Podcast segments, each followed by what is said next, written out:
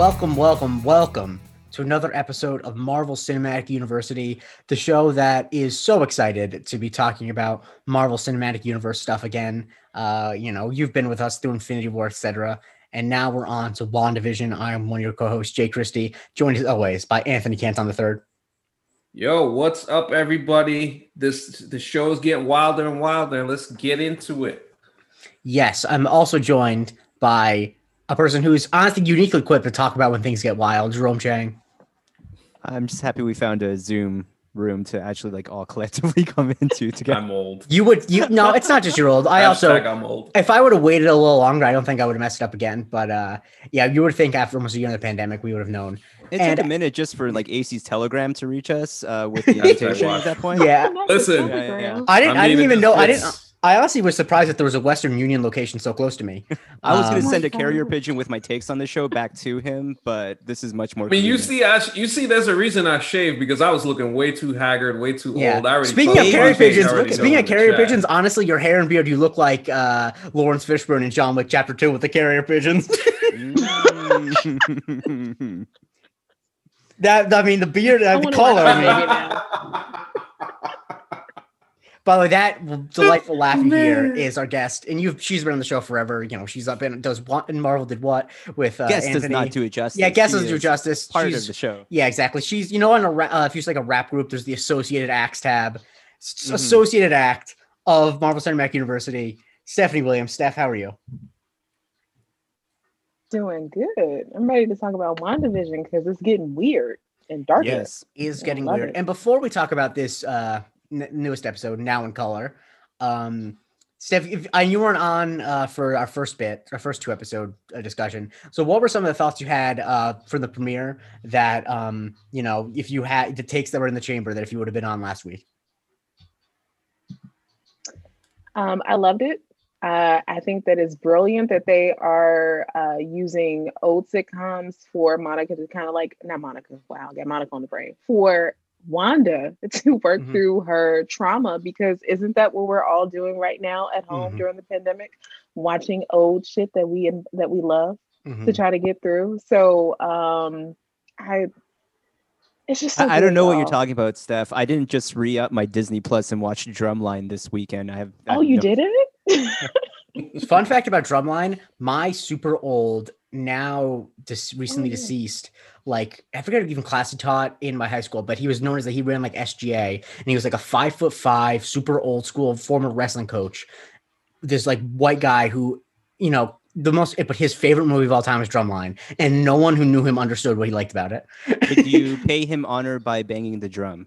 No, I never was in student government or nor, and then I never took his class. Anyway, Steph, continue. no, but I just think it's brilliant the way they've done it and the fact that it is so weird and so dark. Um it's a stark departure what we're used to getting from Marvel and I love it. Like it reminds me of Doom Patrol. I know we're not I, Yes. you know talk about some DC real quick, but it, it reminds me of Doom Patrol in a way that um it's quote unquote low stakes settings, but that's not really the case because clearly things are really messed up and there are a lot of people in trouble. But um, I just feel like because things are exploding all over the place, we actually get a chance to focus on Wanda and what she has going on, um, which is just mess. Like she needs um, Iyanla to come in and fix her life.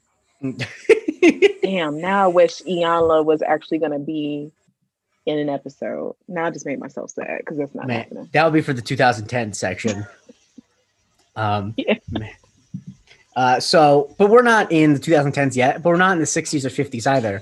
Uh, well, I mean, and apparently my radiator really wants to be in the podcast, but that's not here or there. I don't know if you can hear it, but uh, we're in the 1970s, uh, as described by the episode titled "Now in Color," and this was obviously shown in the last episode, where when Wanda appeared to be after she became uh, pregnant out of nowhere, um, the show got into color. And um, before we go through the recap, um, I think it's I think it should be just before we go to the actual plot elements. Um, AC and Jerome and Steph, what else in that order? Because I don't know why I said all three of you guys' names at the same time. Um, what about what do you think worked with this motif in the same way that the other ones worked well? Because obviously, I think that a lot of the stuff in the 50s and 60s of how chaste it was made a really interesting like bit of tension in a lot of different ways. But this obviously didn't have the same thing. But what were the things that were specific to the 70s motif that you think heightened the tension and the weirdness of it all?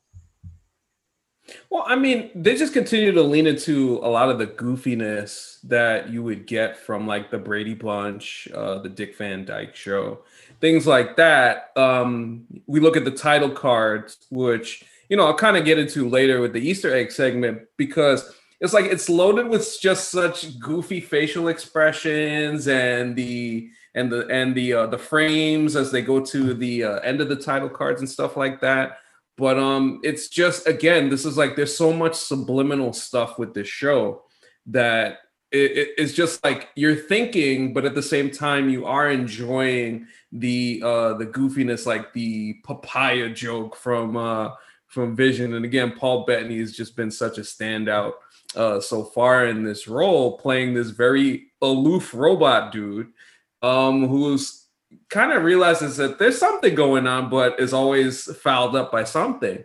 But um, overall, when you just look at what's worked with uh, this episode again, and and it's funny, just as a little digression, I have had uh, people ask me whatever they thought of this so far, and I think it's one of those things where they're asking me because they're kind of afraid to say that they don't either they don't get it or they don't necessarily like it. Yeah. And um, it kind of speaks to a point that Jerome made last week about where this is going in terms of pacing and plot and, and things like that. Now, personally, for me, I feel like when they lean into this storytelling, it's very important. As Steph brought up something that I was going to say at the top about the trauma element and the and the you know working through that type of stuff. And I think this goes to another conversation that Steph and I had when we were reviewing House of M, is where a woman's perspective is often overlooked and often just forgotten in general. And right now, that's what we're getting. We're getting Wanda living It's a Wonderful Life. And every time there's something that's in her way, she just refuses to come out of that and she finds a way to get you know back to her wonderful life and i think that from a fan reaction standpoint people don't there's a lot of people who don't want to see that they want their milk toast mcu the way that it's normally delivered and this is just different and listen part of it is the whole women woman factor it's this is through the the eye and the viewpoint of a woman and some people are uncomfortable with that. Uh, me personally, I'm not. I'm really enjoying it right now. Uh, Drum, what do you think worked about? So- um, Oh. oh, No, go ahead, Seth. Uh, yeah, yeah. wait, No, did follow- I, uh, that. oh, No, sorry, no, no, 'cause I Steph, forgot what Steph, the Steph, go. Sorry. Go ahead. If you have something to say about like AC's point, like I think it's like no, yeah, I do. definitely- Yeah, yeah. So go for Then it, go. please. Yeah. yeah. No, the only thing that I wanted to say is that this is uh Avengers Disassembled, but the writers actually care about Wanda. Like this is Right. I feel like this is her this is the the the Wanda cut of Avengers Disassembled and like that's the why it's working and I feel like if you are someone who is fam- very familiar with Wanda's history like this show I don't know, like it's just all coming together. Like this is one of those times for um, a comic book adaptation where if you are aware of what's going on there, like you're you're really eating well right now because Mhm. everything's coming together. Uh, yeah, no, no, I, I agree with Steph's and AC's point. Like, I think also like I, I don't I don't think I would ever point the finger at anyone saying like you're just not getting it or just like you appreciate you want like the milk toast version of MCU. This is so far inside and mm-hmm. like not even on a like women's perspective, men's perspective thing. Like, although that is a really good point from AC, I think no, like it this is this would be very hard to get into i think if you were a casual viewer of mcu and i don't blame anyone for saying like i, I don't really get what's going on. Even people who are listening to the podcast right now um i i wouldn't say that where wandavision is at the moment is necessarily for everyone. Uh i think you know what we look at it when it comes to the end of the season i'm pretty sure we're gonna like because especially where it's like leading in the latter part of that episode uh, Mhm. of this episode um it's definitely getting into a place where you can like start you know, really getting back into like the larger marvel of it all. Um, but I wouldn't blame anyone if they feel disconnected from what they've seen in the first uh, three episodes at, to this point. But um, to Jake's original question, so what works about the '70s? Um, I think like basically the plot that they wanted to do here in terms of like the zany uh like pregnancy uh giving birth the water breaking early and having to give birth like it fits perfectly in the 70s uh family sitcom uh motif like i think uh just the brady bunch element to it works really well in the building out that way. Um i think also just when it comes to like looking at you know like I don't know that Geraldine could have this kind of secondary character at any decade before this decade. Hmm going into Yeah. the 70s. So I think that's a good think that's fair. like that's a place at least like where it fits more naturally um and that goes to also just the neighbor elements and things like that like i'm i'm not speaking from any expert level when it comes to 50s and 60s but i think um the 70s and further probably lean more where like location wise you're going outside you're talking to the neighbor across the fence and things like that where you might not be doing that so much in uh in older sitcoms just because of the different sets they have built out so I think on those elements and how cleverly they use that, um, I would say, like without going too deep into it, uh, those neighbor exchanges and Mhm. especially the way the set dressing is there, um, it's so. It, like I just really liked how it looked because it was very clear that behind the neighbor, that wall ended. There wasn't Yeah. like any real depth to it, and it Mhm. started giving me that kind of Truman Show vibe where you're about to Mhm. hit the wall, right? Yeah. Mhm.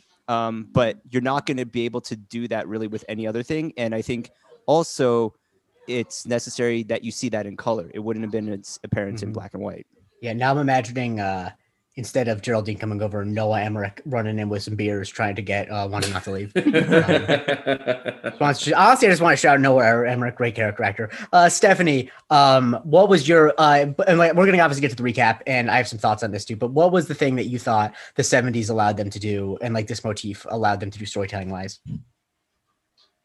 Well, real quick to uh, Jerome's point, um, and pointing this out, like you can tell that they are also like showing the progression of sitcoms Mm-hmm. as they do this, which is adding to the story. Um, but the 70s element, um, and I feel like uh, Anthony brought this up, is the bubbly, bubbliness of it all, right? That Yeah, is sure. making the dark and weird moments hit even harder than they did in those first two episodes. So, man, I'm Yeah. sorry, I can gush about this show, and I like I haven't felt this way about an MCU project in a long time. Um, maybe Black Panther, but yeah, maybe.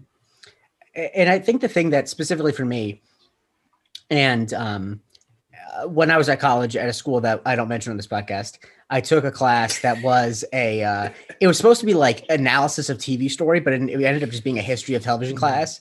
Um, and a thing that was notable about the '70s was that it was the obviously not to the extent that like the 2000 2000s 2010s were with like modern family. But the the idea of an american family and what an american person was changed so much. Like the main the first thing that with the WandaVision, like the two main shows that they kind of parody in the opening titles like the way that texas that's the Mary Tyler Moore show which was groundbreaking obviously because it's a woman who got divorced and moved beyond by her own on the third er, in her 30s then the Brady Bunch was obviously a mixed family. And so I think that you couldn't have the story of them having their kids. Obviously there were kids and stuff in older sitcoms but for example in I Love Lucy they were never allowed to use the word pregnant because that im- that you need to have sex in order to be pregnant. So you couldn't say they Right. couldn't say that, for example. And I think that just like what starting a family meant in like the 70s, both in the real world and in sh- TV shows, um, was different in a way that they were able to do. It was more fun and more zany, and like um, I think it just was more freeing. That you, I it there wasn't like that. It allowed the bit where. Uh, she was trying to hide her pregnancy from Geraldine to not be like a bad thing. And also, I think it, I also think it changes. I think that your point about neighbors is interesting too, not just because in the literal way that the shows work, they were allowed to show the neighbors because the way they set the sets were. I think that you by the 70s we were further away from the red scare paranoia about neighbors and that um That's a good even point. though they're still worried about being found out um the uh the main driving force of one's neighborly relationships became less about not being like not not that you're not conforming, but you just you want to be seen as friendly. That like, oh, they're great people. You know, they're good people, and that was I think such more important. And that even the scene with uh Agnes and I forget the neighbor's name. He should be in front of me, but it's not. Um, that like it's less about like not being suspicious. It's more just about keeping everything calm and stable. And I think Talking that, about that was man's Herbert. Herbert. Yes, Herbert, yes. Herbie. Oh yeah, his friends call him Herb. Um, but uh, yeah. So Mhm. um, I want to get into the recap just because a lot happens in this. Um, and uh, so we then honestly, just the recap is just a function. We need to get through it quickly so we can get to we can finally hear AC's '70s version of his uh, uh Oh, yes. song.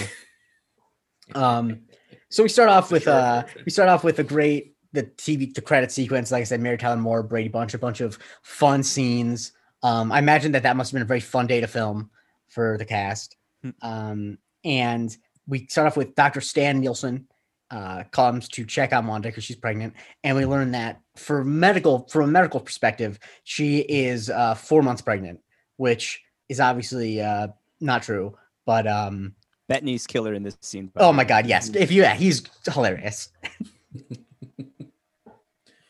He But- is so damn funny. Like it doesn't make any sense. Okay, that's my thing. Well, you, I, I, I like. I'm happy you're bringing that up, just because I was texting the guys about this over the weekend, and we won't go into long detail. But I rewatched Iron Man three this weekend, and I honestly forget how much I love the charm of just Bettany as Jarvis. Like it just the shift Yeah. over once he goes to Vision, obviously it just changes, Mhm. and he's this fully fledged character. But just kind of the whimsy and the wit of a Jarvis on his own was really fun. And then like here, I think um yeah no just bettany is he's such a weird dude and i think it's like coming through on this set on this show and i love Yeah. it Um, and so this is where they compare it to the size of a fruit, uh, the fetus to the size of a fruit. I believe that what is it, a pear at this point? Um, at four months. Uh, sorry, I'm not an OBGYN. Um, and I also didn't write that down my notes. So we've learned that this is important for later that the doctor is going on vacation in Bermuda. Um, fun stuff. And that they're going to keep the pregnancy a secret. And as Vision is leading him out, we see Herbie, Herb, um, cutting through a concrete wall between their his house and uh, the Vision residence, and with a chainsaw, which um, is I think a really great. I, I think it's just an awesome scene the way that that's played with tension because it's never resolved. Like It's it's, not so like he says Yeah. anything; it just Yeah. keeps happening. You know. Yeah, he just yeah. Yeah, the blank the blank look is just so great it's like yeah Mhm. it's like continually trying to chop Yeah. through the walls fantastic And then this is where Vision comes back in, and Wanda, he says, "Wanda, have you gotten bigger?" Which I just remember from all the commercials. Um, and uh, th- then the great papaya joke. Um, and uh, yeah, because she's now six months pregnant, and um, this is where there's the tension of. Uh, and I know that AC, as AC and Steph, as fans of these comics, you must have been very happy when they had the argument about the names Billy and Tommy. Oh I was yeah. loving. That was tremendous. And it's funny because it's like you think of how uh Wanda wants uh the name Tommy for this all-American like Mhm. this is kind of like how she views the the American life, just imagining her as a child in Sokovia Mhm. watching sitcoms and television, which you know part of the reason why she probably created this whole world. Mm. And uh Vision with Billy uh alluding to William Shakespeare. And Is that just canon? Is that why it's it's Billy or no? Is it? I, I believe it is because I because it's funny Yeah, because Vision's yeah. Vision's son in the uh, Tom King run Right. is reciting uh, Shakespeare Mm-hmm. um, in in one of those um, issues. So yeah, that is canon. Whenever I think of yeah, go go. No, I was gonna No, say no, no. I something was stupid. gonna, no, I was just confirming, like, because I'm like, you had me second guessing, like, that is the name. That's, that's why I was excited. But yes, So for a second, I had to think back to when I read it, and I was like, yeah, Whenever I think hear someone call William Shakespeare Bill or Billy, I think of an interview Tracy Morgan did, that like a comedy interview where the guy asked him, "Do you respect Shakespeare?" and he goes, "Bill, yeah, no." Which I think of that all the time. um, and yeah, so they're disagreeing about Wanda. I mean Wanda, uh, Billy or Tommy, and um, then this is where Vision calculates that Wanda will have her baby in three days based on the progression. Which even he's an android, but that math doesn't seem right. Um, no, it doesn't. It's kind of wild when you think about it. Things are moving. You know, it's funny. Things are moving quickly. Vision is moving really quickly, which I'll get to later. Uh, Tom Thibodeau should be Quick starting silver. quickly. Um, yeah, a little bit. uh, and so then, as uh, Vision is practicing changing a diaper on a baby doll, which I don't think he needs to do, he has super speed. Um, Wanda has what I believe is called a Braxton Hicks uh, contraction, which I said sounds like the name of a quarterback for an SEC school. Um, and uh, and so yeah, she starts doing breathing exercises, and um, bunch of stuff, crazy shit starts happening. Um, and, I, and Steph, I assume that this is something that is maybe not necessarily with a pregnancy, but is like a common theme in Wanda comics, wherever she's having any sort of physical distress, uh, stuff starts going haywire around her. Yeah, actually, um, that's what leads her to working with um, Agatha Harkness um, because her she like she's upset that she can't control her powers, and that's kind of how they end up hooking up. And she leaves the Avengers to like basically go on this eat, pray, love um, witch thing. and to get better about it, but yeah, that is very in line, I do and also have a, how people take advantage of it too. Mm. I do have a question for Steph. Um, so typically, when I see a woman uh, Marvel character in TV overwhelmed emotionally, uh, they would just faint. Um, based on my understanding, uh, what is going on here? Is this an evolution that we're seeing? this is a bit of an evolution. Um, instead of fading, we just see her, you know, powers going out of whack. And then, you know, actually her coming back and she does get control of them. So it's not Mhm. like, Right. you know, and also Right. she's going through labor. So Yeah. we'll let it pass. Exactly. Yeah. Yeah, yeah, yeah. It, yeah. I Uh, just like I just expect her to kind of like fall back and yell for Scott, whoever a Scott could be in this universe. I mean, Jerome, had this been written maybe what, five years ago? Probably. Probably. Yeah. All right. Or or if the Jack Schaffer or Schaefer that wrote it was short for Jack and not Jacqueline, then maybe. Um, but uh, anyway, that uh, the lights the lights go out in the whole neighborhood, and uh, AC's favorite character Phil is asked by Dottie if her earrings make her look fat, and he says like, "What is it like? Thank God when the lights go out," which I which made me laugh. Um, great joke. Phil, Yo, really Phil got had- some one-liners in this show, man. Yeah, you tried to get him on the pod. it was great. Did you really? yeah, he, he AC tweeted at him. I tried, Did I tried really at tweet at him, Phil? man. They, they say I would might have asked well. Phil um, just about like what was his uh, young Ross from Friends energy that he was really exuding. Listen, he it doesn't. It's so it's so striking with the He mustache? Really looks exactly I'm like just him, saying. except you know, way bigger nose. Yeah, he was just waiting to take Rachel. to the Honestly, this is this is definitely my white person bias, but he does not look that much like him to me. like he just does not. Three Oh, wait, against one on this one. No, I understand on that, pod, but like Jake. in the same, yeah, in the same way, like yeah, I just like I think I Y'all obviously just look have a more discerning eye, but uh, yeah, Right, he right, does right. not look that much like him. Um, anyway, uh, so Vision finds out that the power's out in the whole neighborhood, and um, I think that this scene is probably not my favorite scene, but I thought this was amazing.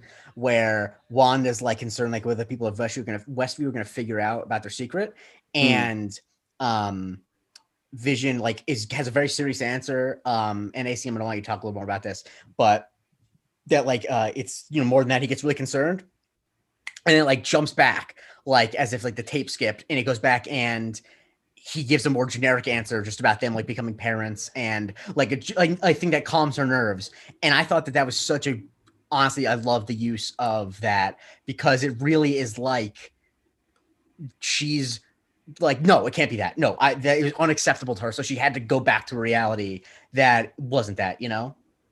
Well, it's almost like a choose your own adventure book, except like when you go to a page that you don't like, then you go Yeah. back and just and just start it over. Mhm. Um, you know, like I said, one of the coolest things about this show so far has been um Vision, you know, being as analytical as he is about these things, figuring that there's something happening here that doesn't make any sense, and Mhm. he's getting there, but then Wanda stops it. And then again, we get this cut back. And then, like I said last week, I'm just curious about this, this um Wanda's powers, the way that they're going, the reversing of time. It's like I really does feel, and I know y'all disagree with me.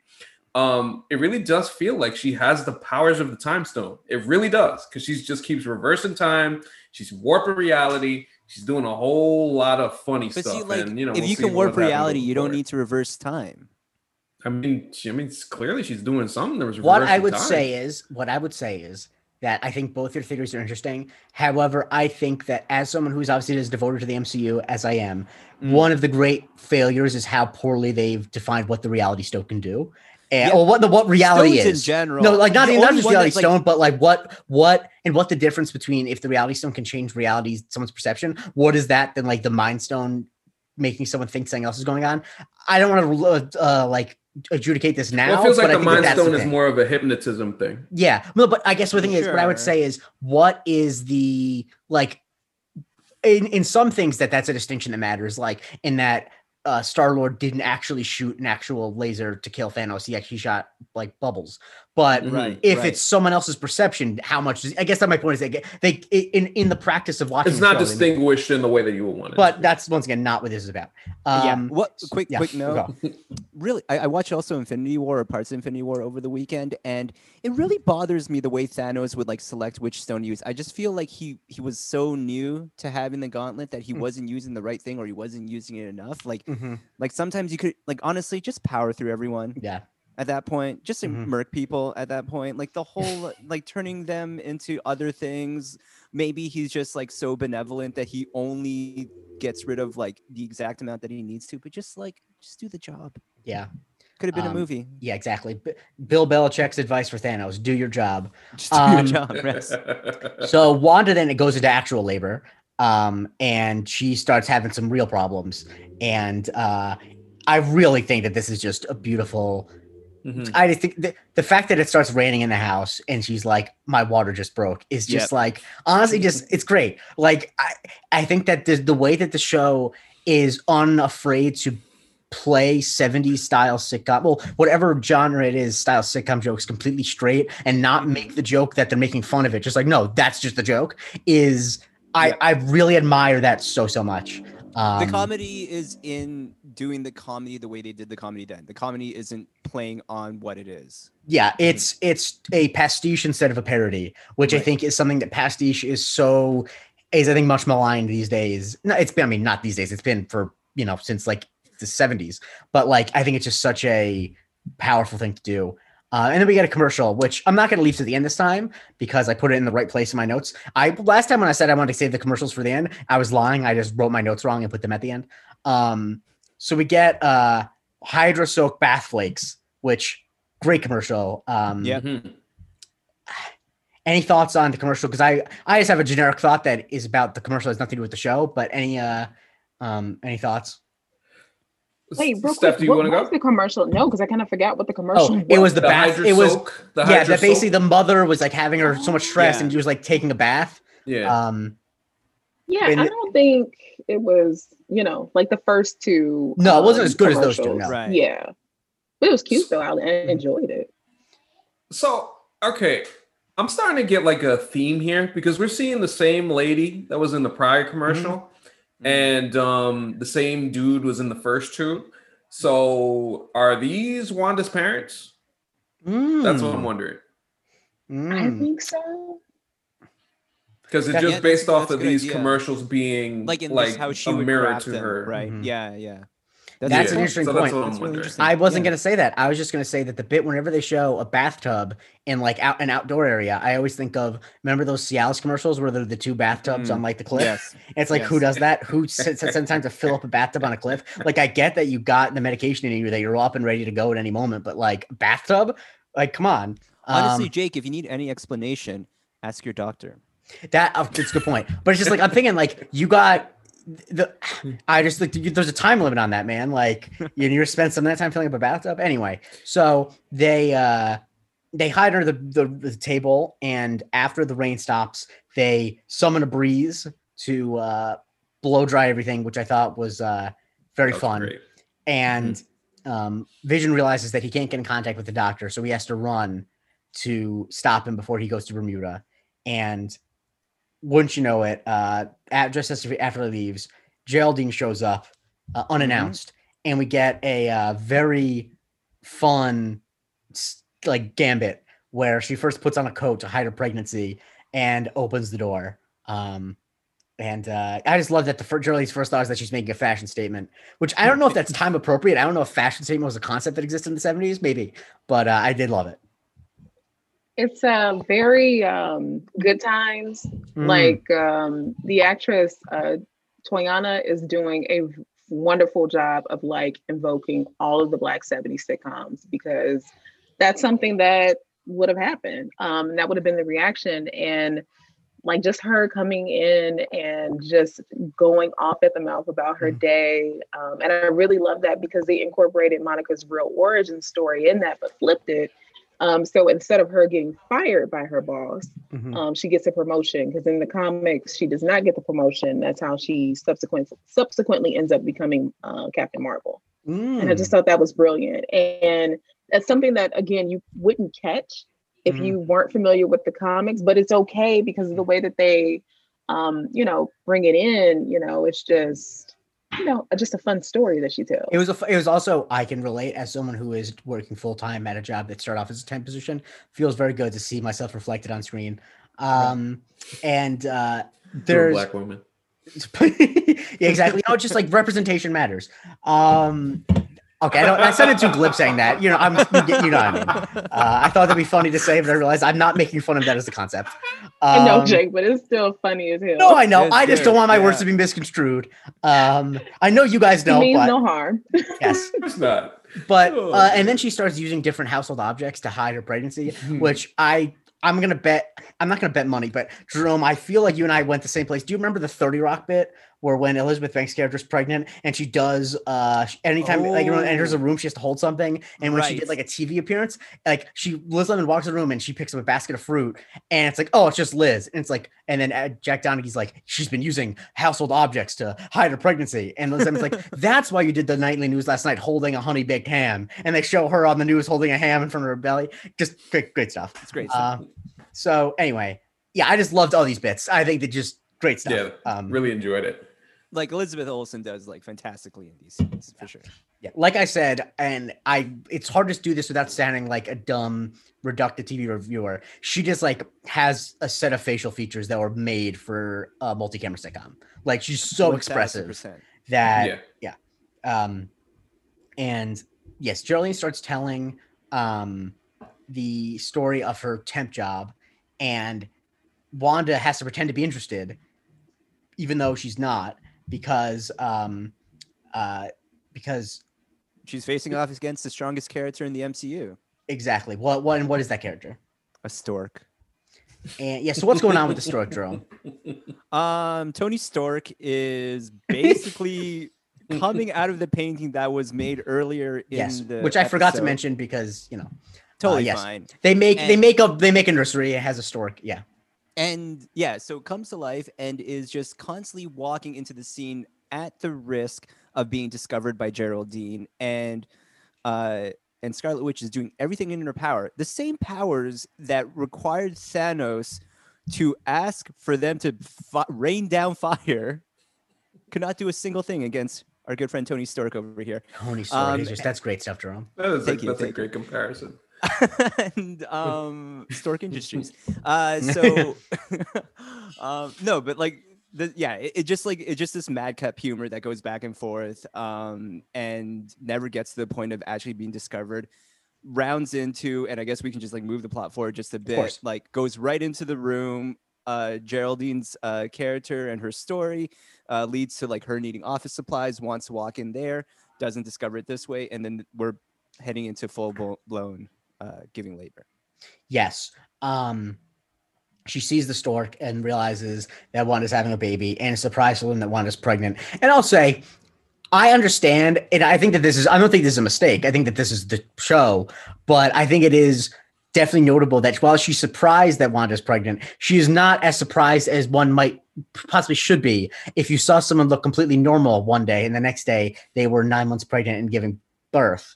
Um, but I obviously think that I think that's intentional. I don't think that that's like uh, Right. bad. Um, by the way, uh, just if you, Tony Stork, it's, uh, Captain America says Tony Stork, Bill, uh, what do you take the take off the suit? What are you? Bark, bark, bark, bark, bark, bark, bark. Anyway, um, that joke was funny in my head.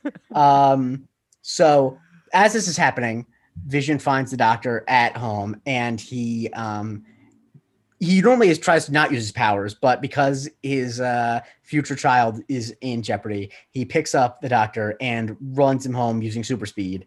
Um, And uh, as this is happening, Geraldine's trying to make Wanda comfortable. And this is where things go absolutely haywire. And I know AC has his Easter egg corner, but I was wondering, uh, Steph, with all this stuff going haywire, I, I imagine that is there some specific like comics thing that this specifically happens where because a lot of the visuals of it looked very comics like like the painting spinning and stuff like that. I was wondering if there's any reference that that's trying to make. No, um, when she ends up giving birth, it's actually pretty normal for a birth that she manifested. So Yeah. they were they were just really leaning into the '70s element. Mm. Didn't Doctor Strange deliver the baby? Yes. Um, and then Okay. bounced, and then like completely didn't check up, didn't do anything. So again, side eyeing him by the time we get to That's a check-in uh, doctor right there. Yeah, Yeah. like just side eyeing him when we get to this um Avengers Disassemble and um House of M because it's like, my guy, you delivered these kids. You just checked out. You didn't check. You didn't Hippocratic anything oath. Schmippocratic oath, I guess is what he's thinking. Um, I, I do actually have a few questions about this scene, just Mhm. because. Uh, okay, so first the Geraldine part of it. Um, Steph does a great point of like shouting out just all the '70s, um, just kind of like the way of speaking, uh, especially for like the black sitcoms of the time. What I, I watched it again just before this pod. Does Geraldine switch at this moment? It seems like her tone and just how she's speaking isn't consistent across and you kind of see it slipping through in the more serious moments but i don't know if that was just like by coincidence because of what's driven by like what's happening in the moment or she really is actively switching between I feel like she's actively switching between. Okay. Um, and I get it gets progressively, I guess, more prominent the closer we get to like, you know, her pretty much giving that reveal or whatever. So that I think that is intentional and that is Monica breaking the Geraldine character. got it. And then um the other part to it that uh especially in this scene and just the idea of monica coaching her through labor just because we like obviously we're sitting in a place where we don't believe any of this is real. And we think it is probably at this point just the way she's controlling it a manifestation by wanda. But like anthony like ac went through this last episode and if you read anything on it they're just there's so many potential parties at play here right? Like we could have sword we could have mephisto involved in one way or another and uh, obviously wanda seems to be currently the one in control of everything but when you see her coaching through it do you ever did you have any feeling of like say this was the danger room in x-men like she was like in her own simulation and learning how to control her powers No, but now that you bring it up, just maybe. because like because like a lot of it like in terms well like we we know at least in the wanda situation like it's more through agnes that she learns how to control her powers like relative to her emotion but there was just like something in the way because we don't really know yet what monica's Yeah. role is we just know that monica is obviously not geraldine like gerald geraldine's not geraldine it's monica and we like jumping ahead to the end of the episode um, and also from the sword insignia that she has that she's wearing like there's something that is vague right now about what her role is what is she trying to do in there? And clearly she's there to help wanda and in that situation like like what is the aim there? Is the aim to like help her in the sitcom scenario? Is the aim there helping her trying to get through into something or is the aim there like trying to help her? Because um i wonder when it comes to wanda like her big thing when it when you think about ultron she's basically been sidelined because she's a loose cannon like she Mhm. just is out of control so if you are in this world now where you have one of the most powerful beings, but is not able to control things, you wouldn't be surprised if a shield or any other entity is trying to put her in a situation where she learns how to control it sh- so she's not a danger to humanity. And is this something that we might be seeing right now? Is like I, I don't think so necessarily, but I, like it was one way that I started interpreting the scene.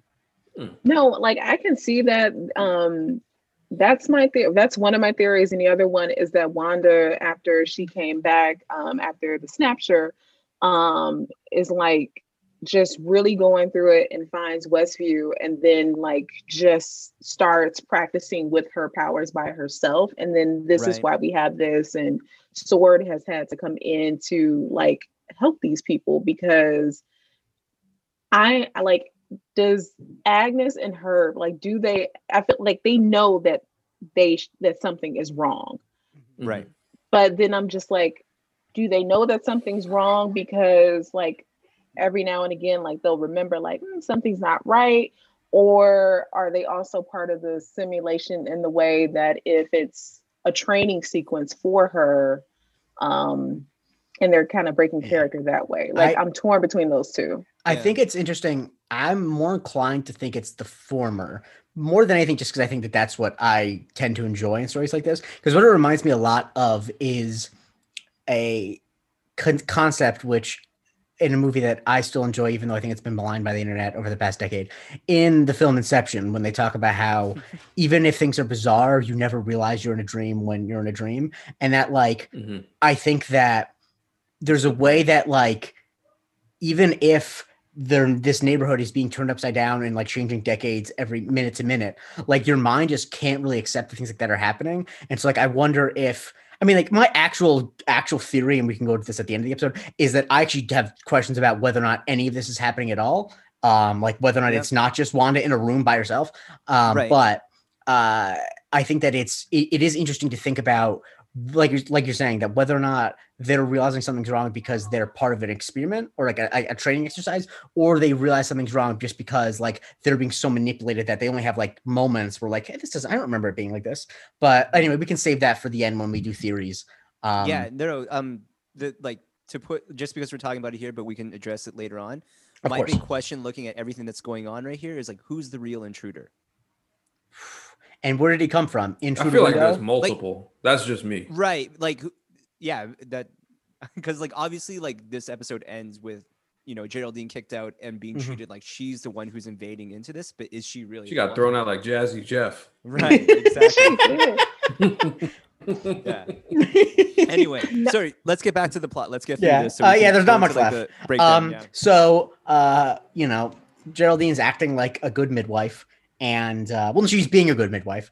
And uh Gerald and wanda gives birth and it's a beautiful baby boy um and vision arrives just in time. And uh he calls him tommy which is well first i really actually genuinely like this moment and you know those moments where you're watching something and you're not expecting to like feel any emotion at all and you hear something and you just feel like the rush behind your eyes. Like I'm not gonna cry, but like I, I the, it's turned on randomly when she says "meet your son as yourself." I randomly was like, "Whoa, oh geez," I was not expecting that, but like that really got to me. Ah, I mean, AC, I, memories, man. as the man who's met his son, like th- th- did that like give you something like or, you know to hear that? No, it's it's really cool and it's funny. Like I Oh, every time that somebody has a baby in a sitcom, my wife and I always joke is like, yeah, that's really not how that that's really not how the baby don't come out like that. Cause it's like, there's just a whole lot going on. And obviously You, you Steph still knows hide this your too. cyborg uh, features, right? Yeah, exactly, Yeah, yeah. but um but um yeah man like it, it was a really really cool moment and then you know you talk about vision wanted vision name it saying let's name him tommy it's just like a nice nod Yeah, shout out to shout out to the benevolent vision there yeah. yeah but it was Yeah. a cool moment Um, so yeah, they call him Tommy, which great stuff. I mean, you knew that was gonna happen. I mean, I knew there were gonna be twins, but you knew that was gonna Yeah. happen. That's good sitcom stuff. Um, and they have a healthy boy in their hand, and of course, then this is the part that's completely unrealistic. As someone who was a twin, and I haven't gotten obviously very detailed descriptions of what my birth was like, but I can assure you that one, my mom was definitely sure that she was having twins beforehand, and 2 Mhm. As my mom i'm the i'm the second of two twins and I'm seven minutes younger than my uh my twin brother i almost called him my older brother but i'm not going to give him that satisfaction um and my mom has described the seven minutes in between our births as the longest seven minutes of my life uh, and I, you know, I assume that no one on this podcast has had twins, but I can only imagine, and Steph, I only, I assume you can imagine if after you had your son being told you could have another one, that's uh, not great. And so my point being, there's out. There's no way that she would just be fine during the, the other time. Like after she has the first one, she's not going to be. pregnant for the course of like four hours. That's true. So nothing. yeah, all bets are off. I apologize. You're at right. that point, yeah. there Uh, was no point for her to like really process what was going on. No. Vision's math was off for one thing. So yeah some useful android he is um and yeah so they have two healthy baby boys and that's billy um and uh vision then goes outside with nielson and um and uh you know help was like hey you know have fun in bermuda yada yada yada and nielson says that you know, I don't even know if I'm gonna go. It's hard to escape. Dot dot dot. These small towns, which Mhm. foreboding stuff. Um, To very me, that Truman would- Show. Like exactly. That's like where it hit to me. I'm like, he can't go to Fiji at that point. That was that was cool. it was Bermuda, but um, no, no, or- like the oh. Truman Show. oh like, he right. to go to Fiji. right. Oh, of course. I forgot that's Fiji. Yeah.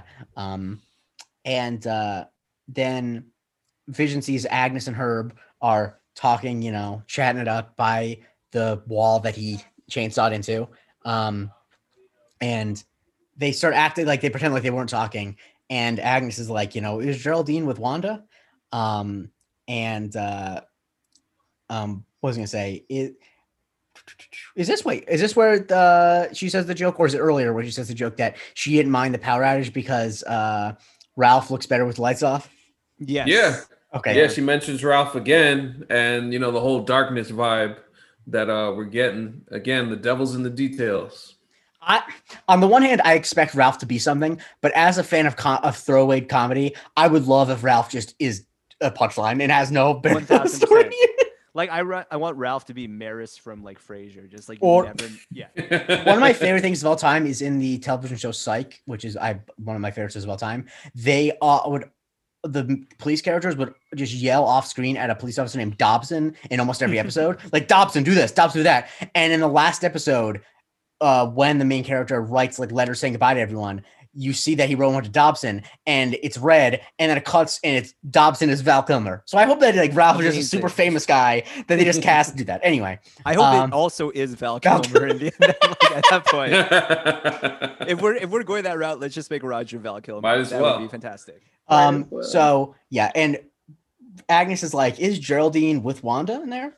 And then we cut back to Wanda and Geraldine, and Wanda you is like, you know, I had a twin brother. Um, and Geraldine says, Was Pietro killed by Ultron? Um, Mm. which uh that's the first time we're really like this is really the first time that anything outside of anything from the outer MCU is mentioned at all. Yeah, yeah, and it kind of like it's that it's that symbolism of that trauma, and it hits her. She and, and I love I love always love the one tear. That's that's all that's always a, like a cool moment. I was hit with the Um, trauma of remembering Age of Ultron. Yeah.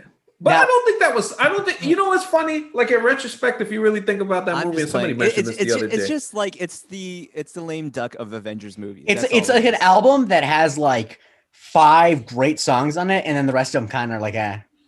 right. That's an excellent point because I actually uh, went back to watch Ultron after watching the first three episodes of WandaVision. Because I was like, well, maybe I was wrong. I wasn't wrong. It's still not great, but So it not, does it's set not up a lot of stuff. like 808s and heartbreaks or something. It's not Absolutely that situation. not. but like it does set up some stuff that Mhm. is really important. So Yeah. like it really plays the long game and and much like later, but 808s and payoffs Arc Break, much like 808s and Arc Break, late in A- in Age of Ultron, as per Wanda, she gets some real bad news, uh, which is of course that Pietro dies at the hand of Ultron. Thank you. I had to reach all the way across the room to get that one. Um, and so That makes Vision RoboCop. Continue. yeah, man, that album does have some hits on it though. Um, and we then cut back outside, and Agnes and her basically tell Vision that Geraldine is brand new with no family. Which I, I mean, to me, when I first heard that, it's like it felt like oh, they're just saying that she's a single young black woman, you know. But apparently, the thing she has no home, she doesn't live anywhere, um, which is a red flag generally. And she ain't from these parts. See, if, she- if they said that, that definitely would have been racism. But the fact that she literally has no home that she goes to is a problem. Uh, and then we cut back to Wanda being like, you know, what did you say? And I think it's like it definitely a shift in the delivery of the line where she's kind of doing the switching, where she's not delivering the line in a sitcom style. Um, and of course Geraldine does the thing that sitcom characters do, where she she goes back to the sitcom character voice, where it's like, Yeah. oh, I said that you're a strong lady. Right. Um, she's trying to bring her back Yeah. to to that to keep the charade up, but Wanda ain't having it at this point. She's angry, and obviously, um, she gets thrown out the way that she does, and it kind of signifies like, uh, not necessarily that Wanda's unhinged, but as as these things be- begin to happen, you know, more and more. Um, episode one with the with the dinner table and the choking, and as she breaks it, she tells Vision to to help him. Just the way the stern look on her face there. Uh, the no in episode two with the beekeeper and the rewind. Just Mm-hmm. slowly, the anger begins to grow You know um, else is a- as we go further in these episodes. like all this undoing, she has less patience and she's not doing Yeah. it as smoothly each time. Like the rewind Yes. was smooth, and then like she does a full like cut when it comes to re- like rewinding or Mhm. fixing up vision. And this one, she just throws her out. Also, um, Jake, to your early question about why the seventies work, excellent drop of Daydream Believer by Oh. the Monkees at the end there. Mhm. Wonderful song. Although Perfect. is that I thought I, I always thought that that was a 60s song. Let me double check that. Oh, that's a good point. Uh, I mean, yeah, it fits so 1967. yeah, you know, it fits perfectly. It definitely does Yeah. in my mind. If it definitely feels uh more 60s and 70s, but that and like the actually matter. Monkees, like in its like association with Brady Bunch and all that, like all Mhm. fits really nicely there too. Yeah. Uh, I feel like someone tweeted recently because that's something like the Monkees were a fictional band. They didn't need to go that hard with uh, Daydream Believer, but they did, um, which is true. They didn't need Good to. Facts, yeah. um. Like I, I mean, I was never, I was a little too old to be a fan of it, but like as far as I remember, the Naked Brothers band didn't drop any hits, you know. Um, so anyway, that uh, there's you know as this intercut stuff um where Juan is basically like being more confrontational, basically saying I, you know, going full Tim Robinson, saying I think you should leave, um, to Geraldine, and she notices the sword necklace, and as this is happening, uh, Vision is being told by you know Vision's like, what do you mean she has no home? And then Herb says um, that Geraldine only came here because we're all, because we're all, yeah, because we're all trapped. I don't know. You know, exactly. and There's he's a- and that's why, for the simple fact that Wanda pretty much yeeted her out of the premises, tells me that Wanda knows what she is doing. I agree. Mhm. Um, and she, and also just like the rewinding and all of that, like it tells me that she is very much in control of her powers and she knows what she's doing. But my question is, did something, well, I know what set her off, but is there something else playing into that? And that's why she's staying there in Westview? Because like Monica clearly, she like, she knows what sword is. Like Wanda knows like what that is. Mhm. So like I don't like I I'm really inclined to believe that she came to Westview um to like do whatever she's doing right now. Um SWORD agents have been sent out to monitor and try to pull her out Mhm. and everybody else um because I don't know like if she was not in control like See, Geraldine would have been Right. what I would say is I a, a thing like a quibble I have, and I mentioned this in the first episode, is I don't think that Westview exists at all in actuality. Because the reason is because I said, and Westview is a nonsense place name. Because Yeah. West is that you put like West in like West Hampshire, so that Mhm. West Hampshire, or Westmoreland, it's like the west part of Moreland, and like View, it's like Mountain View or Prairie View, but like West View is nonsense. It's just two words that sound like they, and so I think that like it sounds, it's so it's so on the nose of a cheesy fake town that I think that that means it has to be fake town. But anyway, let me just quickly finish up the recap, and then we can go multi different places. Um, Yeah. And I think an important here thing here is that Agnes tells Herb to stop talking. So I think that that means that like she has a different role in whatever's going on than Herb does. Um, and then this is you know where Wanda's like, "Who are you really?" And we cut away, and uh, you know, Agnes is like, "Ah, I better, I got to go home to do my macrame." A thing I definitely knew before I watched this episode and didn't have to look up. Um, and then Herb goes back inside. Vision sees Wanda, and Wanda's like, Geraldine had to rush home. And then of course we see and I just want to say this. I don't know if anything in the world makes me happier than the slow fade of aspect ratio where uh, something goes from like a full screen to like this, the different aspect ratio where you where it doesn't Mhm. cut it like you see it slowly Right. that the bars come in. I don't know why that makes me giddy, but it made me so happy, especially as Daydream Believers playing. It's just like you love it. Great stuff, guys. Um and How about the harsh cut when you go to IMAX in a Nolan film? now, and I just want to say, as someone who has on the podcast before said that he is, honestly, at this point, based on the conversation I had while playing Among Us this weekend, I guess a stand for Tenet is what I've been called. But I don't mind it Mhm. so much. But I do love when it fades. Um, and we see that, uh, um, Monica's been yeeted out, as Steph so eloquently put it. That's why she's uh, paid to write words.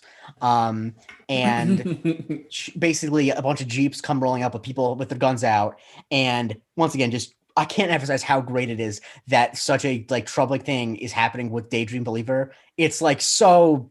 It's honestly, it's like it, it felt cinematic in a way that TV shows aren't.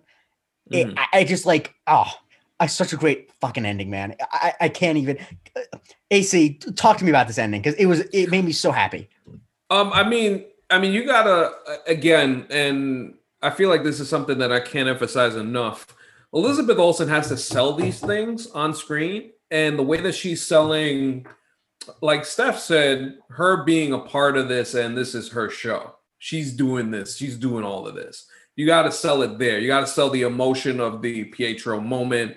Uh, she's she's giving the baby the the Sokovian lullaby, and pretty much like um oh my gosh jerome zoom background is killing me right now. Billy and tommy from the power rangers. Oh my goodness I had to break twins. had to break what i was saying just for that. It's Sorry, hilarious man.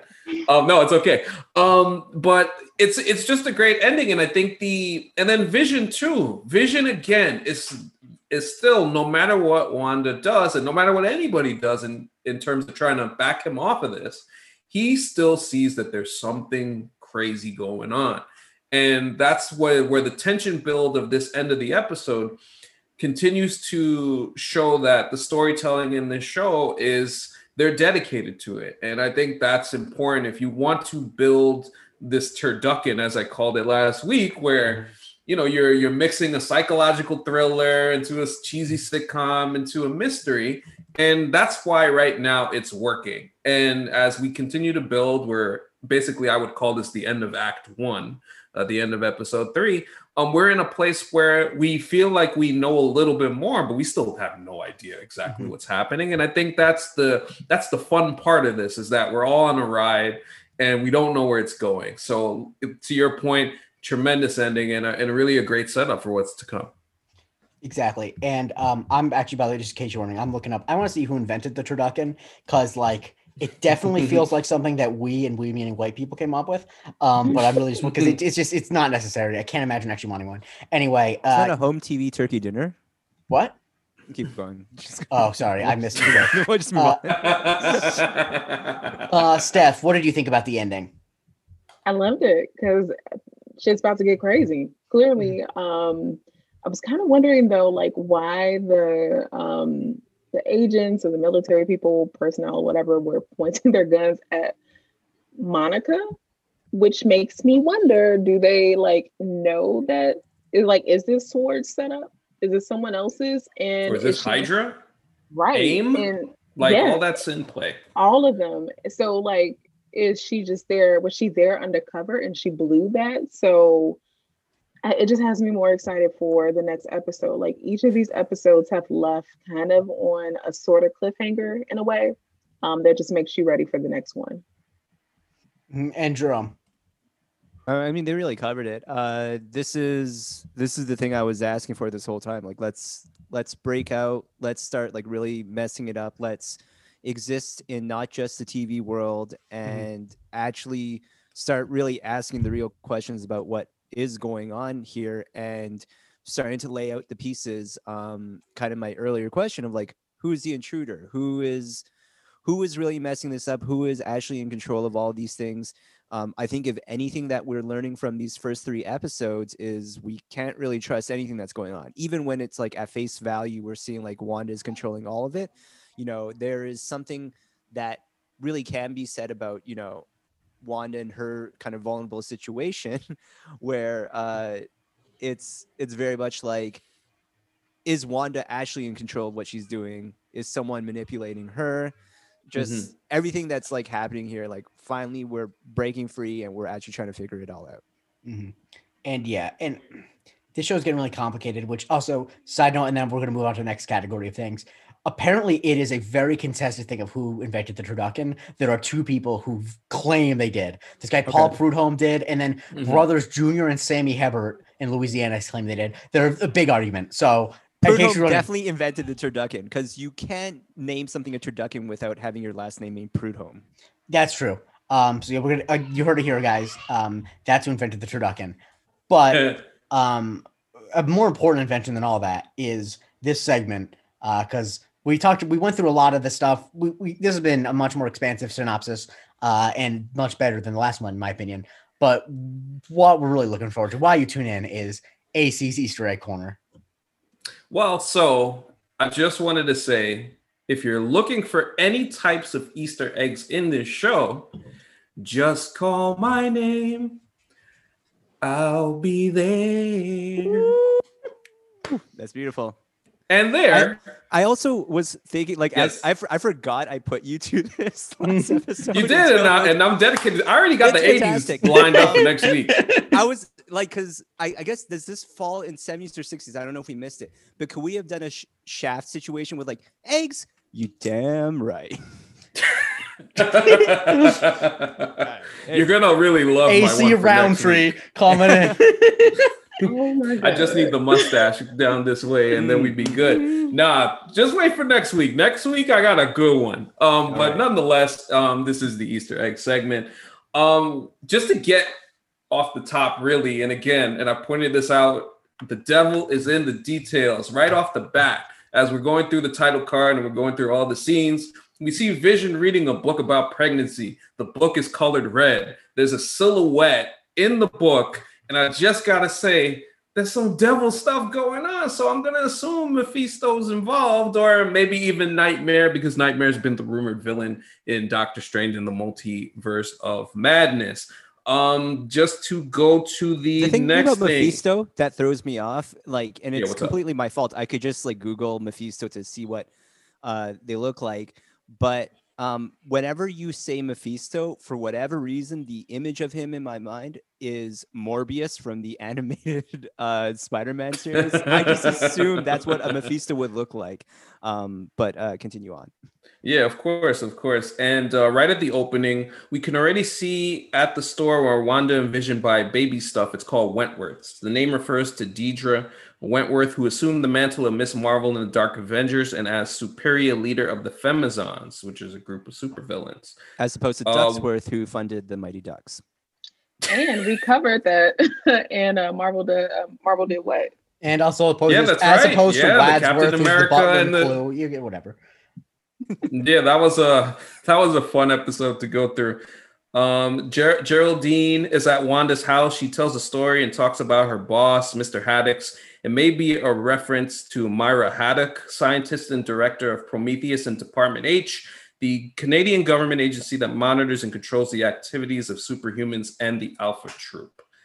All right. So there was one thing, and I, I have to go back to last week for a second. There was something I I missed in terms of the character Dottie. So Dottie, I had a, maybe like an inkling that this could be somebody related to Doctor Strange, Mm. but somebody pointed out, and unfortunately the Twitter name forgets me. I'll, I'll I'll credit him next week when I find it. Uh, Dottie's husband obviously is named Philip. I'm guessing maybe this is possibly Philip Jones. Now you always wonder where do you hear that from? And then you and then you realize Philip Jones is Moonglow's husband in the comics. The character Moonglow is uh from the what is that the the the Squadron Supreme stuff? Yes, that would be correct. That would be correct. So the Squadron Supreme does have dealings with uh, Mephisto and the Avengers, and there's a whole lot of stuff going on with that. So it's possible that Dottie's character has a lot more to do with what's happening here than I uh, what we originally I do think. have a question, AC, just because uh like the Easter egg segment is awesome just because it really reveals and I think it's so necessary for this specific show how much detail they're putting in. Um, but one thing I am curious about is for all the references that are in there and all the things that are pointed out, like only a percentage of it actually is going to be intended to either be shown in actual characters or in actual parts of the plot. And Oh yeah, they throw us off.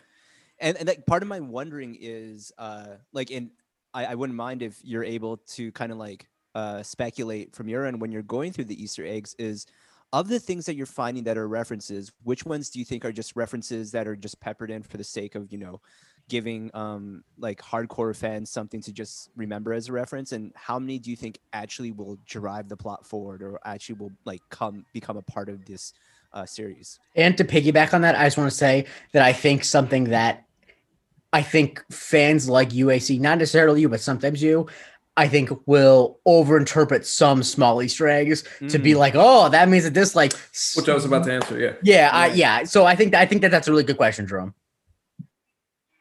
No, it is. And um I think so the Grim Reaper's helmet, as we saw in episode two, might be something that's just there as a nod Right. to the history with uh with with Vision. but like in your The- estimation the- like and i think actually like stephanie would be a great resource to kind of just because i think both of you will have a good idea of where this could be going whereas like for jake and i we don't like we're just kind of along for the ride right now so when you're kind of going through each of these things like do you really think it's going to come in to play or do you think it's just a you know a, a nod like nudge nudge wink wink You want to go, Steph? Yeah, I was gonna say like a lot of it. I feel like it's just a nu- a, a nudge and a wink, um, because like they're not gonna bring in Wonder Man. I wish they would. It'd be nice if they Mhm, mhm. did. Um, but if they're not gonna bring in Wonder Man, they're probably not gonna bring in the Grim Reaper and the connection i heard that a theory that one like that the vision that you're seeing there is wonder man Right. So I was going to Yeah. bring that up. Um, so then that kind of, so that's what I was going to say. Like, if they do that, then that leads me to believe that if Vision has been rebuilt, because Vision is Wonder Man, or Mm. so to say, or whatever. The Because, brain waves of the uh, brainwaves Vision in the whatever. comics are from Wonder Man. Yeah. Yes. Um. So And we have pieces from like because Shuri has already downloaded part of Vision, as we know right Right. now from Infinity War. Yeah. So there is a possibility that maybe those two get brought in. I don't I mean, I don't see it, but maybe.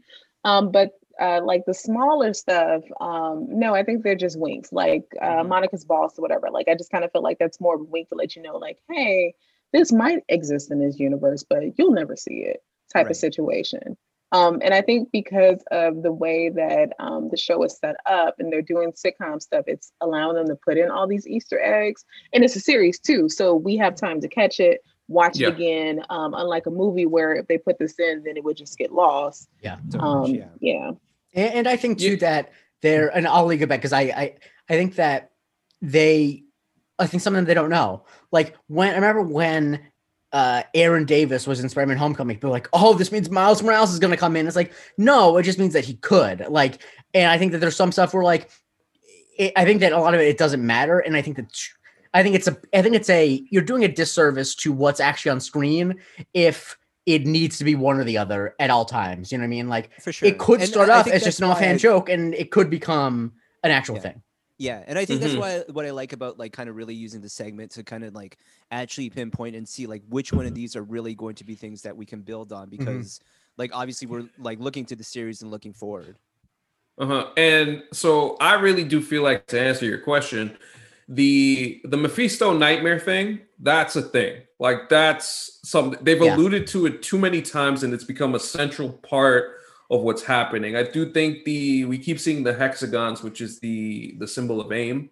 That's a the AIM Hydra And AIM experimenting exists, thing. we know that already because we yeah, that's already 3. a thing too. Also, so that's Wonder a part Man of does this. exist. It So just what was that? Del- Wonder Man does exist. It, wa- he was a part of I think Guardians of the Galaxy 2, but was deleted. Right.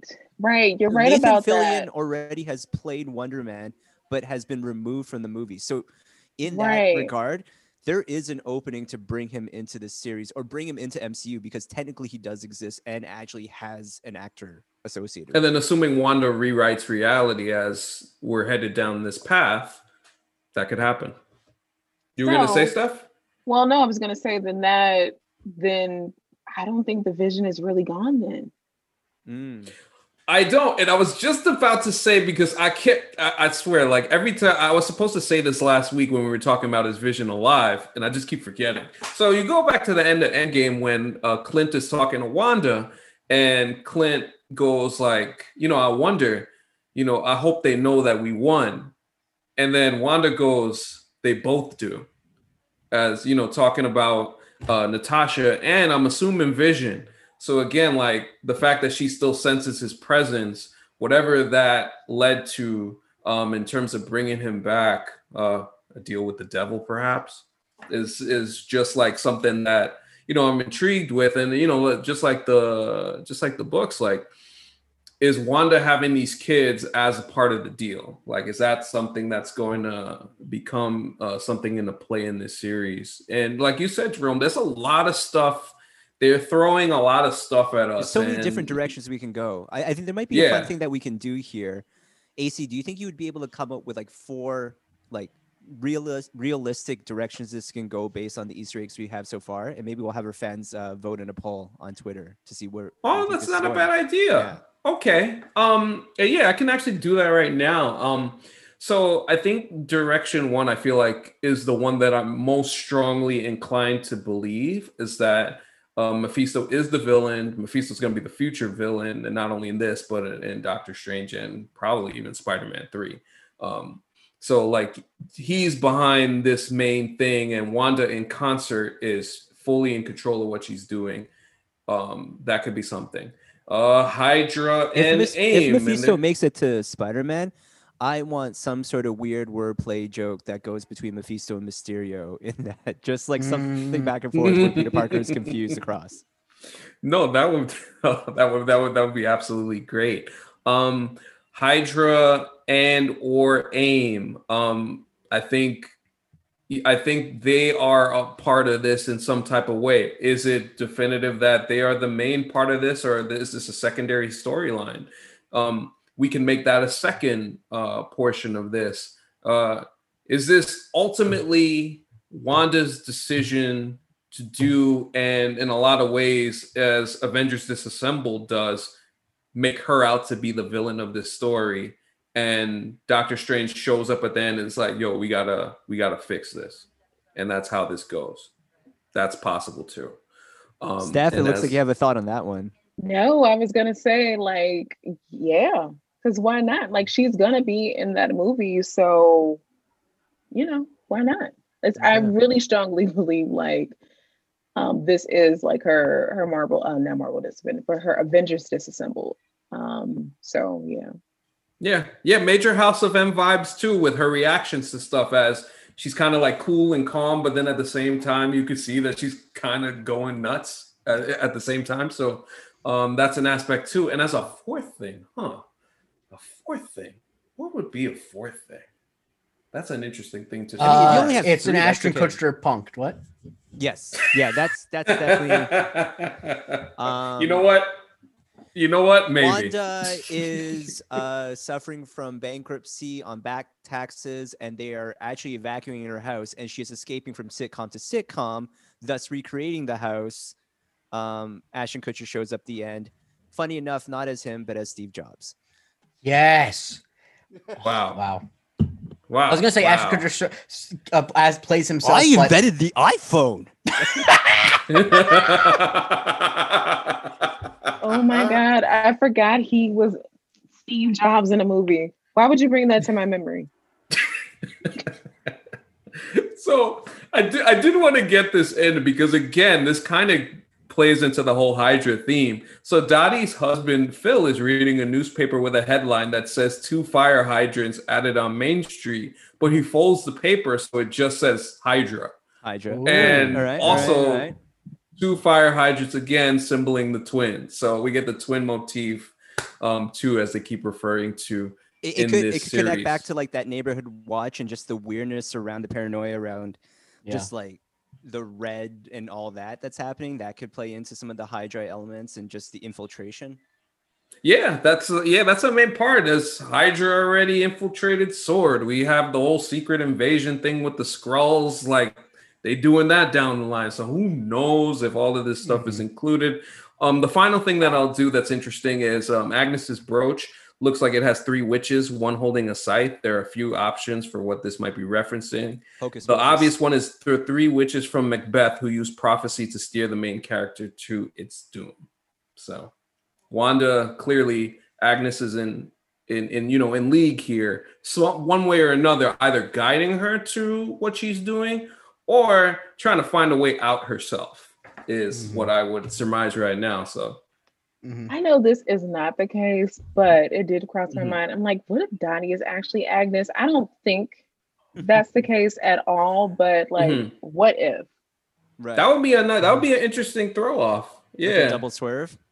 If you ever want to throw someone off in a show, you definitely cast Kathryn Hahn because everyone's going to point Yeah. to Kathryn Hahn. Yeah. That's that would be really amazing if they do that. And it So- would be Marvel because they've done this before. and it wouldn't be the first time that that uh, actor played a witch in a show. Shout out. Also Anya. true. right, Um, right, exactly. Also, by the way, there was Yeah, big news so, uh, that. Oh, yeah, sorry, that- go. I thought you that- were still talking. No, I was just gonna say that that pretty much does it in terms of like the main things that we want to look out for that'll impact the series. And I think Jerome, you had a good idea there. We'll try and be a little bit more uh, concise with those things going forward.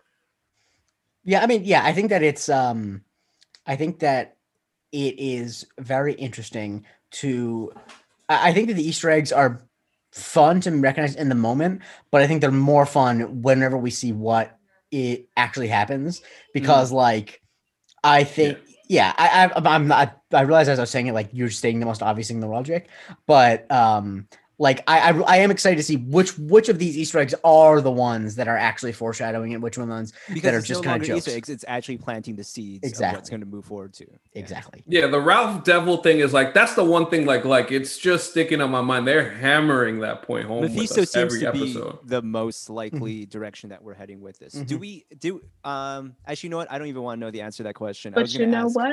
What? I was gonna say, um, if we ever get the X Men, um, Misfi- uh, is uh, Nightcrawler's daddy. Oh, Is that right? Yeah. Okay. I don't think I'm misremembering because yeah, like um, he and um, uh, Mystique, you know, had a night and yeah. Right. Right. Mhm. Actually, the, so AC, I want to actually round back because you wanted to address this and we didn't talk about it. Yes. Why is Vision so fast? Listen, um, the vision fasting, you you threw the little quicksilver thing in. The, this is Wanda's manifestation of you know wanting her brother to come back, Mhm. and I'm gonna assume this is the thing. Evan Peters has been cast in this show. Now, as Yeah. what? I don't know. I didn't know that. Yeah, That's Yes. news to me. that's Yeah, Oh. obviously he hasn't shown up yet, but he will. So Hmm. my guess is either he could be the villain of the series, or maybe we now, got a now new I kind of wish Quicksilver. Aaron Taylor Johnson was also cast in it, but showed up in a sitcom situation during a Halloween episode dressed as Kick-Ass. Like I think that would be amazing. But real um, quick because I lied um because they look alike, but it's um Azel who is um Nightcrawler's daddy. Uh, Uh, No. that- I'm Getting my okay. Oh, yeah, that makes sense up. I'm, I'm, I'm yeah, right. racially profiling demons. I'm, I, just, I was about to say this is this is the Ross Geller thing, like brought back full circle, except mutant. Um, And also, I should also I should mention like Meph- Mephisto does have dealings with um has had dealings with Shield in the past. Like he's done Mhm. business with them, so mhm. that's like a that's like a thing. So in terms of the whole Shield Hydra sword connection, um that can you know that could play a a part in all of this too. So you know we'll see what happens. It should be very interesting. Oh, and of course, who the hell is Herbert, man? Mhm. Who is Herbert? Just What's a his neighbor, man. deal? Just a friendly neighbor who's really bad at cutting the Mhm. weeds. Yes. But yeah, Now I brought up the It's high trimming- evolutionary because that's his name, and it, and it made me think about the whole mutant scenario and how this is how we create mutants and all this other stuff with the experimentation. I mean, like But- it, it- it will be interesting to shall see what he develops into and like what we see in Yes. full circle because like I'm here for Herbie fully loaded. well done. Well Goodbye. done, Thank you. well done. Good night. Thank- thank you. Yeah. Uh, before we say goodnight, um, yes, I'm gonna ask what I asked at the end of the last one. Um, and I'll start with uh, Steph. What are you excited to see going forward? Um, not not necessarily what your theories are, because I think we got through that, but like what, no matter what ends up being the thing that's happening, what are you excited to see? I hope that Monica gets her powers in this series, and I'm curious as to what how that will happen if it does, Mhm. if it already did. Yeah. Or if it already. I don't think it has, but I mean, when Yeah. she went through the energy field, I don't know. I don't know. I'm just. oh, you know Oh, what? Maybe, okay. but no, because um, I Mhm. think somebody played around with her eyes and the gift because that doesn't happen. I watched that thing like a hawk. to see if Mhm. her eyes like Shout out to you. doesn't Yeah. happen. Okay. Um, but Jake, that's the thing. Um, I'm like, does Monica? I don't think Monica has her powers yet. I think she's gonna get them in the show. I hope that she does, and I want to know how that happens because I she can't because you know Carol already got her powers the way that Monica Mhm. gets her powers in the comics. So I'm curious as to how they'll do that. AC, what are you uh, most excited to look forward to? Um, honestly, continuing to address Wanda's uh, trauma, where that leads her uh, psychologically, because the the show has continued to kind of like address that in a really really good and fun way. And as we continue to go forward, how much of an effect is this going to have on her overall? And obviously, it's going to lead to something terrible. And how does she deal with that, uh, having so much uh, trauma already, like that she's hiding from, and the fact that she's going to have to face something uh, much much worse, and then in conjunction with that, uh, what the deal is with Vision and how he's moving and what he's doing, and it, just his intellect continuing and his and his comedic timing, all of that. I, I'm just excited to see him do more going forward. hmm Um, and now I was just question think about his speed. If he's doing this like walking fast and running fast now, is he doing everything fast? Um, this is, does he like he almost does he do some things too quickly? Um, I'm sorry, I'm sorry, Wanda. This has never happened before. Um, anyway, uh, Jerome, what are you looking forward to? Um, I feel she had kind of a minutes restriction in this last episode, and I want to see more Agnes. next you stole I- my thing. I I'll think- with. I think I think with Geraldine out of the picture, um, and honestly, throughout this episode, all the hijinks that were happening, I wasn't originally expecting Geraldine to be the friend who was working through it. I thought it was going to be Agnes the whole time. Mhm. Uh, as things went crazy, because we kind of saw it in the first two episodes. Every time anything was seemed like it was about to shift or something was about to get weird, there was a sudden knock at the door and Agnes would show up. Mhm.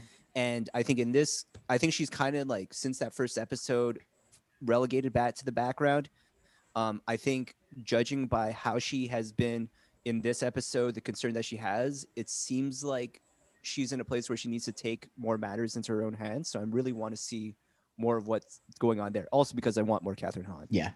Um, Mhm. and the thing I'm excited to see Correct. um, given uh, I- that Jerome took mine, no, is that I think that as we get closer in decades to p- the present, I think that the barriers between reality and her fantasy are going to slip away because I don't think it's an accident that as because you you could TV in the 50s was as far away from actual reality as ever. Whereas like Mhm. now, obviously TV's still fake, but like Mhm. sitcoms today are not necessarily they're they're, they're, they're not trying to be as fictional They're not and- taking you into a like fantasy world. exactly Yeah. Yeah. and so i think that as it gets closer and closer it's not a coincidence that the real world starts leaking in more and more and so i'm excited to see that the ways that they use that um, because also because the honestly as it goes on the motifs are less obvious. And i think it's I, I, i'm interested to see how they can evoke things like the 90s because obviously yes the 90s there's ways to evoke it. You give vision a seinfeld-esque puffy shirt like eh, you could do it. But it's I, i'm interested to see how they do it. Because it's really it's not easy but it's pretty they're markers of a 50s or 60s sitcom. Pretty straightforward.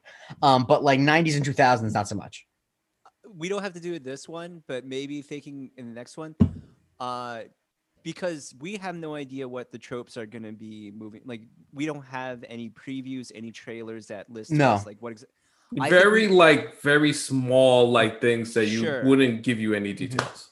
I, I, especially once we get to the '90s, I think I want us to pick which. Like, just let's create our parody before the episode. okay good call All right. Cool. great great production um as you know all the great producers in hollywood will tell you the best production is done uh in full view of cameras and the audience That's what we um got to do. Uh, no, I'm kidding. It- mostly just because like I would forget if I didn't. Um, so yeah, man, I think it should come as no surprise that we're really excited about the show. And um, if you have thoughts about it, if you and I, I don't want to be hostile about it because I want to be less. But if you're not feeling it, or if there's something that's confusing you, um, let us know and don't just tweet at AC what his thoughts are because I think that that's always the thing. Also, that really is. And I mean this in a, a complete. I find this funny. It is incredibly humbling, Jerome. Am I wrong? That no one asked what your and I's opinion on it is.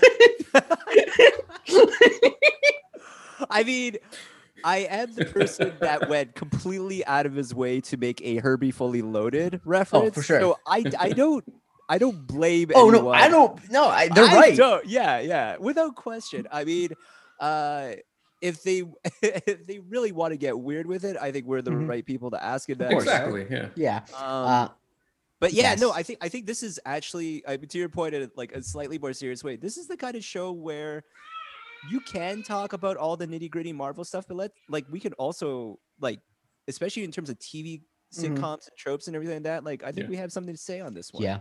It's uh, and also I think before we stop, I think Jerome, your concerns last time about things not developing enough. I don't know about you, but I feel like this episode gave Yeah, just answered it. enough to satiate those It, things. yeah, no, no, it, it definitely moved along. Um, I think the, obviously the ending of the episode really is just Mhm. the part that gives you Mhm. like the real hope of what's happening. Mhm. Um, it, it's still and like the Easter eggs are a good example, and AC's con- like the comments that he had been receiving about it.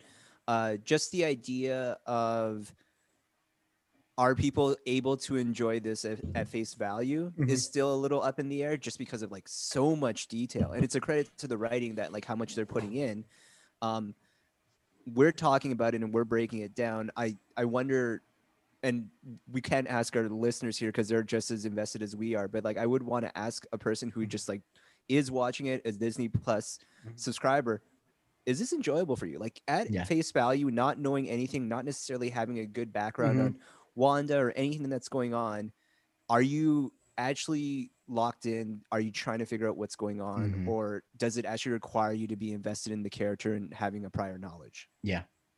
And, you, know, and you can definitely hit me up. I like I'll definitely answer like if you Mhm. feel like if you feel like you don't, and that's the thing. Like I don't hold it against people who don't find it like interesting to this point. What I had pointed out earlier was just something that I noticed, and part of that was due to a conversation that I had with Steph about House of M.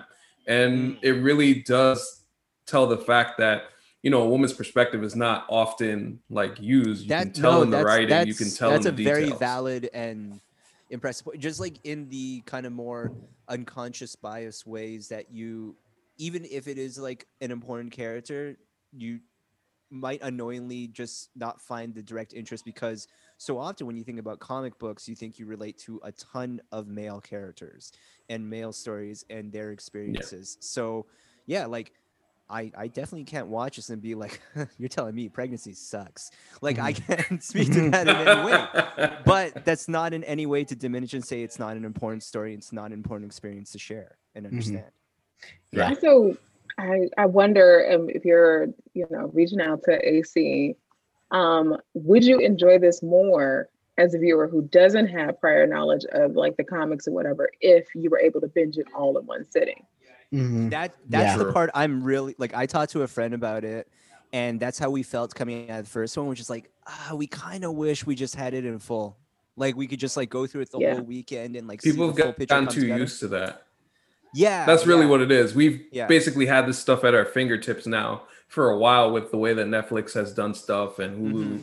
But uh, I also think it's in no small part because the um because Marvel and MCU's been movies and movies by the definition you have everything at once. And so what, what I've been thinking about is that if this was a two hour and 15 minute movie and the first 45 minutes only had this much progress, would people be as checked out? I don't think they would be. I think they'd be like, "This is weird. I want to see what's going on." And I think Right, that it's right. been, and I think that just, and I don't think that that's uh excuse because I think that, like, I enjoy the show a lot, but I also think there are th- obligations that TV has that movie Yeah. doesn't. I think that TV has to be entertaining every single episode on its own. Mhm. So I think, yeah, I'm interested Yeah. in, uh, yeah, I think I'm very interested in hearing what people have to say outside of the big MCU fans. But I'm obviously, that's not our again. I'll ask it again when we actually finish the season altogether. Um, and I honestly, the answer to this doesn't in any way reflect on the quality of what we're seeing in front of us. Do you see yourself revisiting this series? Oh, absolutely, without Like, a doubt. I, I, I wouldn't be surprised with Yeah, like, Steph and AC on that, but like, no, yeah, I do. yeah, you see yourself like going. I think, but also I think it's just because I love the TV stuff too. I love the Okay. comedy and stuff like that. And like, I think that this is a really a very interesting show for us to do because I think it really marries two things that a, th- something the AC like the comic Mhm. stuff, and I think that I have such a passion. Not just for I don't I actually kind of hate classic television as like actually watching it, but like the the themes of how television works and how I it's thi- I reflecting culture. it's- I love. I, I think you and I are in the same place of like we don't really need to like those genres, but we can really appreciate the execution of what they're doing there. Yeah. Um, so on that note, I want to first off thank our associated act, Stephanie Williams, for coming on. Uh, Steph, where can people follow you, find your work? Obviously, you got a million things going on. so you can follow me on both Instagram and Twitter at Steph underscore I underscore Will. I have a website now, finally. It's whysteph.com and it's W H Y um, Steph.com. And there is all of the stuff like my authory page, um, the webcomics I have, um, the upcoming Marvel debut that I'm making with my Monica Rambeau Mm. story um, for Marvel Voices Legacy will be out February 24th, and I can't wait for y'all to read that.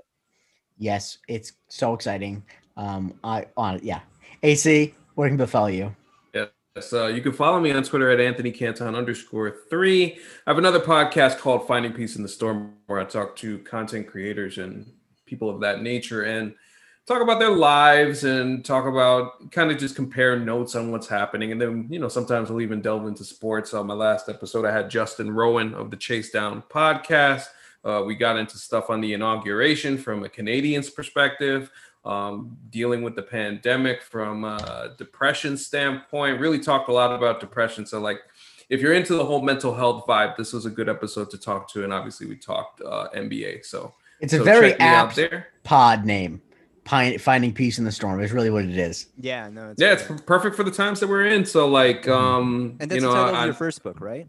Yeah, it was. Yeah, so, and I- and it felt like yeah, it felt like me. So Mm-hmm. that's why I, like I really am in my element here. So it's fun to have these conversations with people, and uh, yeah, we'll continue that going forward.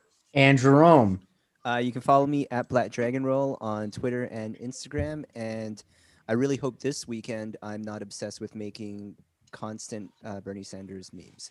I will say I think that your Undertaker Bernie meme was the best one. I think Thank that's you. the best. I, I really mean that. I I, second like- that.